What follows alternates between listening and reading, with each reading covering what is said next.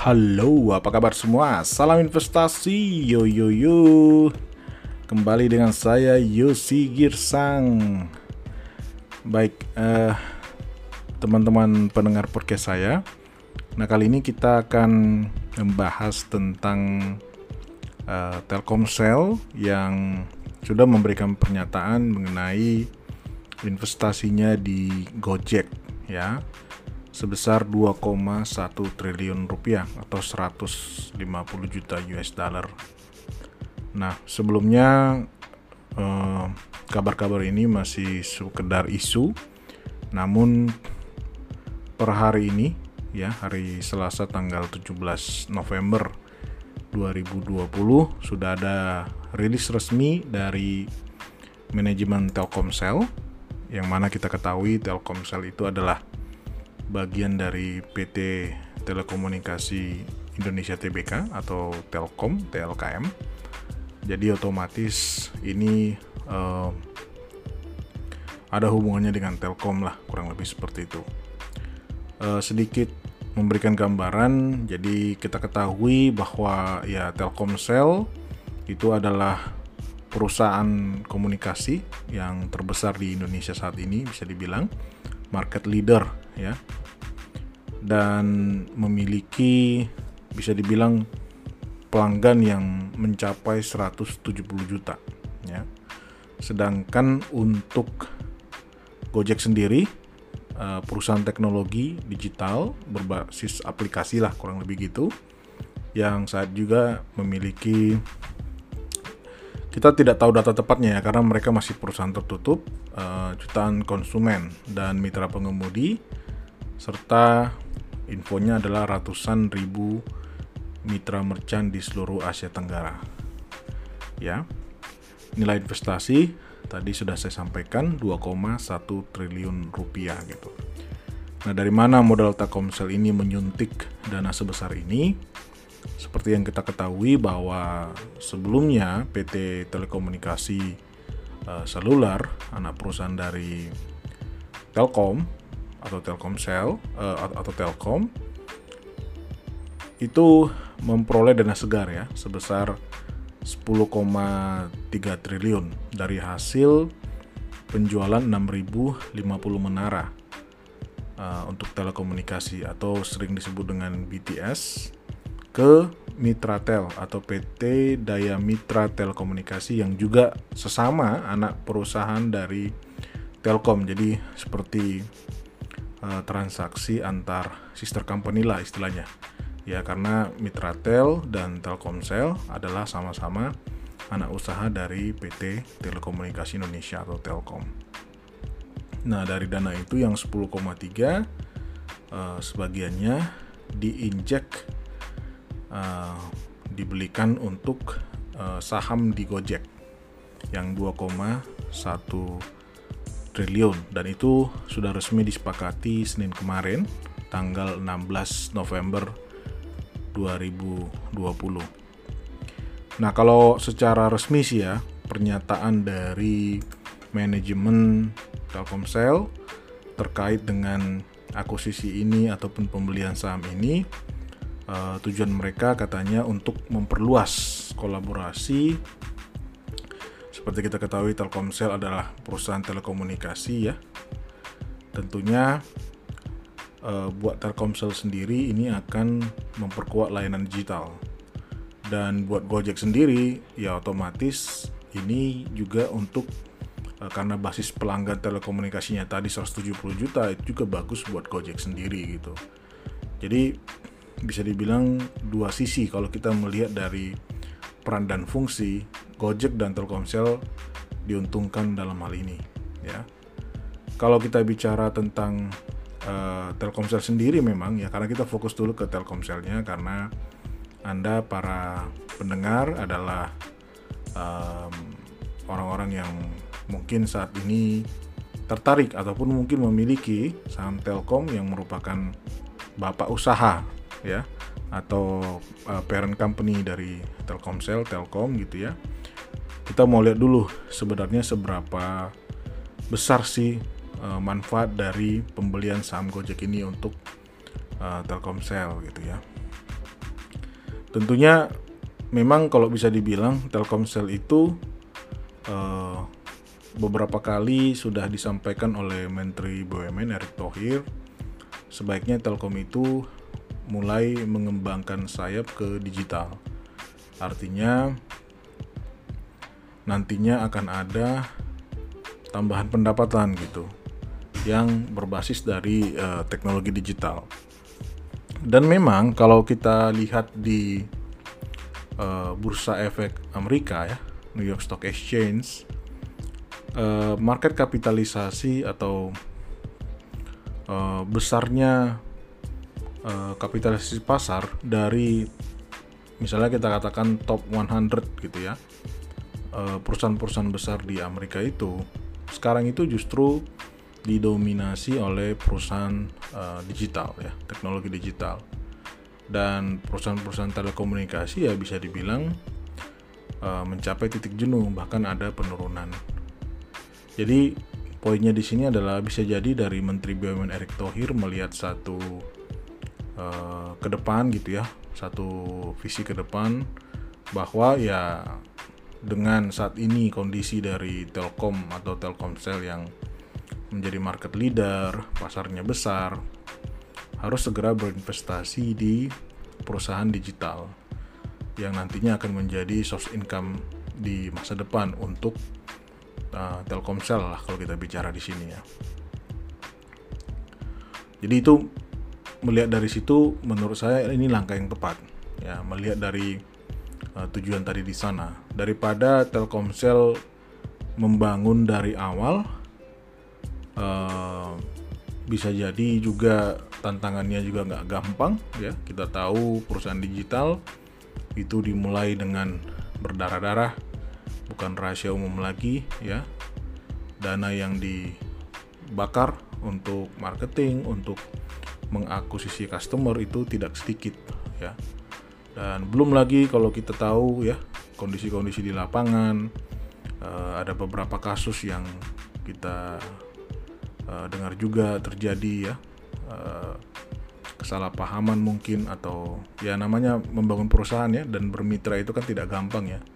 Yang tadi kita bicara uh, misalkan driver-driver gitu ya. Itu itu membangun perusahaan sekelas atau sebesar Gojek itu tentu prosesnya juga uh, tidak mudah jika misalkan katakanlah Telkomsel uh, harus memulai dari nol lagi gitu itu tantangan yang mungkin bisa dibilang akan sangat panjang gitu ya dan butuh modal yang sangat tidak sedikit gitu. Nah, terus tentunya kalau buat uh, rekan-rekan uh, yang saat ini katakanlah sedang memburu atau mungkin sudah memiliki saham Telkom, ini bagaimana prospek ke depannya gitu ya. Nah, uh, untuk bisa menghitung secara pasti berapa potensi keuntungan yang akan diperoleh parent company ya uh, dalam hal ini Telkom itu masih susah tentunya gitu. Selain karena Gojek sendiri adalah perusahaan tertutup, uh, yang menjadi persoalan saat ini adalah bukan persoalan ya atau informasi yang masih terbatas adalah ya si 2,1 triliun ini itu untuk uh, pembelian berapa persen saham gitu. Ya. Apakah hanya sekitar katakan kalau saat ini uh, Gojek sudah uh, bernilai 100 triliun atau 200 triliun gitu ya. Ya berarti itu cuma hanya satu persen gitu. Nah itu yang mungkin uh, perlu kita gali lebih dalam lagi informasinya. Uh, tapi tentunya berjalannya dengan waktu pasti hal itu akan uh, semakin terbuka ya, tentunya akan semakin terbuka. Minimal nanti uh, di laporan keuangan berikutnya bisa jadi akan ada uh, sedikit informasi yang disampaikan oleh direktur utama Telkom atau mungkin nanti akan ada banyak rilis-rilis dari langsung bahkan dari direktur utama Telkomsel uh, Setianto Hantoro perihal uh, investasi ini gitu. Nah, um, saya pribadi sih optimis dan melihat uh, investasi ini tentunya untuk satu visi yang bagus sekali. Namun yang perlu kehati-hatian dan nantinya kita perlu uh, sebagai investor itu melakukan perhitungan ulang, mengkalkulasi ulang lagi dalam uh, analisis kita adalah yang tadi ya, kita tidak tahu apakah pembelian 2,1 triliun ini murah atau mahal gitu. Mungkin saat ini pasar melihat itu sesuatu yang positif ya. Namun kita sebagai investor juga harus tetap jeli ya. Kita harus monitor di laporan-laporan keuangan eh, tiga bulan berikutnya, tiga bulan per quarter gitu ya. Seberapa dampak dari investasi 2,1 triliun ini. Memang secara angka sih ya buat uh, Telkomsel sendiri angka 2,1 triliun ya nggak terlalu besar juga sebenarnya ya atau apalagi buat Telkom sendiri yang pendapatannya ratusan triliun gitu. Namun uh, tetap uh, saya pikir sebagai investor kita uh, perlu untuk selalu uh, melihat dan selalu jeli ya. Melihat uh, aksi korporasi yang dilakukan oleh perusahaan. Gitu. Jadi seperti tadi kita bicara tentang uh, dana yang diperoleh Telkomsel itu 10 triliun itu kan dari sebenarnya penjualan um, BTS ya ke sister company jadi kalau saya bilang di dalam di dalam Telkomnya sendiri sebagai parent company ya itu kayak memindahkan uang dari kantong kiri ke kantong kanan. Nah, begitu dia membeli Gojek, otomatis ada cash out sebenarnya dari kantong Telkom secara keseluruhan gitu. Tinggal apakah nanti investasi ini berbuah bagus gitu ya. Ya mungkin kalau Telkomsel masuk ke Gojek, uh, makanya ini ini ini sangat sangat penting sekali nanti kita untuk uh, menunggu informasi seberapa besar atau seberapa banyak lembar saham yang uh, uh, terrefleksikan dengan angka 2,1 triliun ini. Saya pun masih menunggu itu sebenarnya. Um, karena apakah membeli di masa pandemi ini justru lebih mahal, ya agak premium atau uh, justru lebih murah gitu, ya. Karena di masa pandemi perusahaan digital harusnya tidak terdampak signifikan tapi uh, informasi yang saya dengar juga ya misalkan kayak Gojek ada beberapa lini usahanya justru uh, terpukul gitu. Tapi ada lini usaha lain yang naik cukup signifikan. Jadi contoh simpelnya lah kayak PSBB gitu. Otomatis ya kita bicara Gojeknya ya untuk transportasi pasti ada penurunan. Tapi mungkin untuk uh, delivery makanan GoFoodnya itu bisa jadi uh, ada kenaikan gitu. Ya belum lagi tentunya ada persaingan usaha juga ya kompetitor besarnya yaitu Grab gitu jadi uh, apakah pembelian saham ini di masa pandemi seperti ini itu dibeli di harga yang mahal atau di harga yang terdiskon Nantinya informasi ini akan perlahan-lahan tentu akan sangat terbuka. Nah, eh, namun untuk saat ini tampaknya kalau kita lihat eh, selain memang eh, valuasi Telkom, eh, harga Telkom dibandingkan valuasinya masih relatif eh, murah gitu ya. Makanya tidak heran kemarin sempat sudah turun dalam kemudian naik cukup signifikan uh, hingga puluhan persen dalam waktu singkat ya seminggu dua minggu terakhir seminggu terakhir lah kurang lebih gitu ya jadi uh, bisa jadi karena sentimen positif ini juga sebenarnya kalau bisa di kita ketahui bersama gitu bahwa memang Telkom sendiri kemarin di kuartal ketiga 2020 masih mencatatkan kenaikan laba bersih yang tipis walaupun memang secara pendapatan secara total itu ada uh, penurunan gitu.